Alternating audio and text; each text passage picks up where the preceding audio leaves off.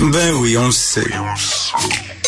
Martineau, ça n'a pas de bon sens comme il est bon. Vous écoutez Martineau. Cube Radio. Alors, pour ceux qui nous écoutent en direct, vous savez que le gouvernement vient d'adopter un baillon pour faire passer la loi 15. La loi 15, c'est la réforme de la santé qui est très controversée, très critiquée. Euh, on parle de 1100 articles. L'opposition devait vraiment analyser chaque article, discuter tout ça. Et là, euh, euh, le PQ demandait davantage de temps pour euh, vraiment analyser euh, tous les tenants, les aboutissants de ce projet de loi-là. Et là, la CAQ a dit, regardez, c'est le baillon c'est adopté, que vous soyez content ou pas, on vous l'enfonce dans la gorge, ça va faire énormément jaser et j'imagine ça aidera pas nécessairement euh, la CAQ dans les sondages. Nous allons parler maintenant de Taylor Swift. Je l'avoue, je l'avoue, quand j'ai vu qu'elle était personnalité de l'année, j'étais surpris, mais en même temps, je la connais pas. Je, je, je, je, je, je le dis en toute franchise, euh, je la connais pas, donc je voulais que quelqu'un me parle de Taylor Swift, m'explique Taylor Swift et peut-être peut-être il y a des gens qui nous écoutent et qui, bon, je sais qui, je, je, je viens pas, j'habite pas sur Mars, là, mais je connais pas vraiment euh, sa carrière. On va en parler avec euh, Florence Brouillard, qui est directrice générale de Brouillard Communication. Bonjour Florence. Bonjour. Est-ce que vous êtes une Swiftie? Non, je ne me considère pas comme une Swiftie, euh, mais je suis une spécialiste de l'image, donc euh, je peux clairement vous expliquer qu'est-ce qui fait que Taylor Swift euh, embrasse les passions et lui a permis d'être nommée la personnalité de l'année du Time cette année. Ben justement, j'imagine en tant que spécialiste de l'image, c'est une femme qui, qui est vraiment là, qui contrôle son image de façon incroyable, Taylor Swift. Absolument, absolument. Il n'y a vraiment pas de doute. Il ben, faut dire aussi que c'est une des pop stars qui était auparavant une star du country, euh, mais qui est une pop star qui fait partie de celles qui qui sont les mieux entourées. Elle a une équipe de fou, Taylor Swift. Il y a tellement beaucoup de gens autour d'elle. Donc, évidemment, elle contrôle son image. Euh, mais son image euh, reste très attachante, très terre-à-terre. Euh, même si, bon, les je dis très terre-à-terre, bien qu'on soit un peu plein du prix de ses billets au courant euh, des billets de des les billets particulièrement élevés là, de sa tournée actuelle, euh, mais elle répond aux lettres de ses fans, euh, elle semble sympathique, euh, elle va évidemment écouter des games de football pour voir euh, son, son nouveau conjoint, appelons-le comme ça, Travis Kelsey des Chiefs. Euh, donc, oui, évidemment, il y a un contrôle d'image, mais elle semble très attachante et très accessible, ce qui évidemment euh, aide à sa notoriété positive. Mais ce qui est absolument brillant de sa carrière de cette fille-là, c'est qu'au début, euh, c'était une petite chanteuse pop, country, etc. On pouvait la regarder de haut en disant bon, euh, c'est pas plus important que ça là. Mais cette fille-là est devenue finalement une, personne. Lorsqu'elle parle, on l'écoute. C'est-à-dire, elle a fait à un moment donné un, album folk avec des paroles un, peu plus, un peu plus engagées. Et même, même les fans de la musique folk, les puristes de la musique folk qui euh, auraient crié, euh, mon Dieu, scandale, une petite chanteuse de pop qui commence à faire du folk, même eux ont dit, c'est un sacré bon album et cette fille-là, elle est intelligente, elle a des choses à dire. Donc, c'est pas évident, là, comme euh, vous êtes spécialiste d'image, quand soudainement on est prisonnière d'une image d'une petite fille cute, pop, et tout ça, puis soudainement de, de, se faire prendre au sérieux un peu, puis devenir comme quasiment la, la Bruce Springsteen euh, féminine. C'est pas évident. Là. Eh, c'est pas évident, mais dans le cas de Taylor Swift, au-delà de l'image, il y a du talent. T'sais, soyons honnêtes, là, je sais pas si vous avez pris le temps d'écouter ses albums, elle en a des dizaines, donc euh, probablement pas tous.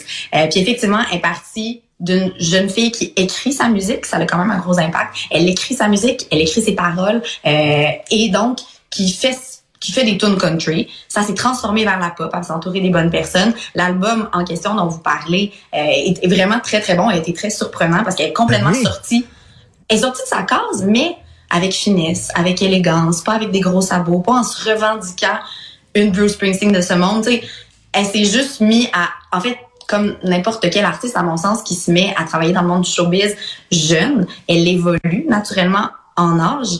Euh, et dans le cas de Taylor Swift, ben, elle, elle a évolué, elle a pris de l'âge, elle a grandi sous l'œil du public et avec beaucoup euh, difficile à dire, en fait difficile de trouver un mot pour le définir, mais son passage à l'âge adulte, puis son passage de jeune adulte à maintenant, elle doit, avoir, elle doit être trentenaire, euh, c'est très bien passé. sais, contre vents et marées, elle a toujours gardé la tête haute, euh, elle a toujours eu l'air d'avoir du fun, elle est restée terre à terre. Et force est d'admettre qu'on l'aime ou pas, la musique est bonne. Elle est bonne, c'est une bonne chanteuse, elle chante super bien, puis elle compose de la bonne musique, puis les paroles, on peut facilement s'identifier à ce qu'elle chante. Et Florence, vous êtes une femme d'affaires, vous devez euh, quand même euh, être, euh, être, être, touchée par ça, puis avoir une certaine admiration, parce que elle, c'est comme elle est, elle, elle est boss de Taylor Swift Incorporée, là. Elle est à la tête d'une grosse, grosse business, cette femme-là immense, immense. Puis moi, je vous dirais que ce qui m'épate le plus de Taylor Swift, euh, parce qu'elle a vraiment un parcours particulier. Tu sais, elle a call à Trump il y a quelques années aussi. Sais, elle a fait beaucoup de choses. Elle est très impliquée dans sa communauté. Elle redonne aux communautés. Euh, elle est très proche de ses fans.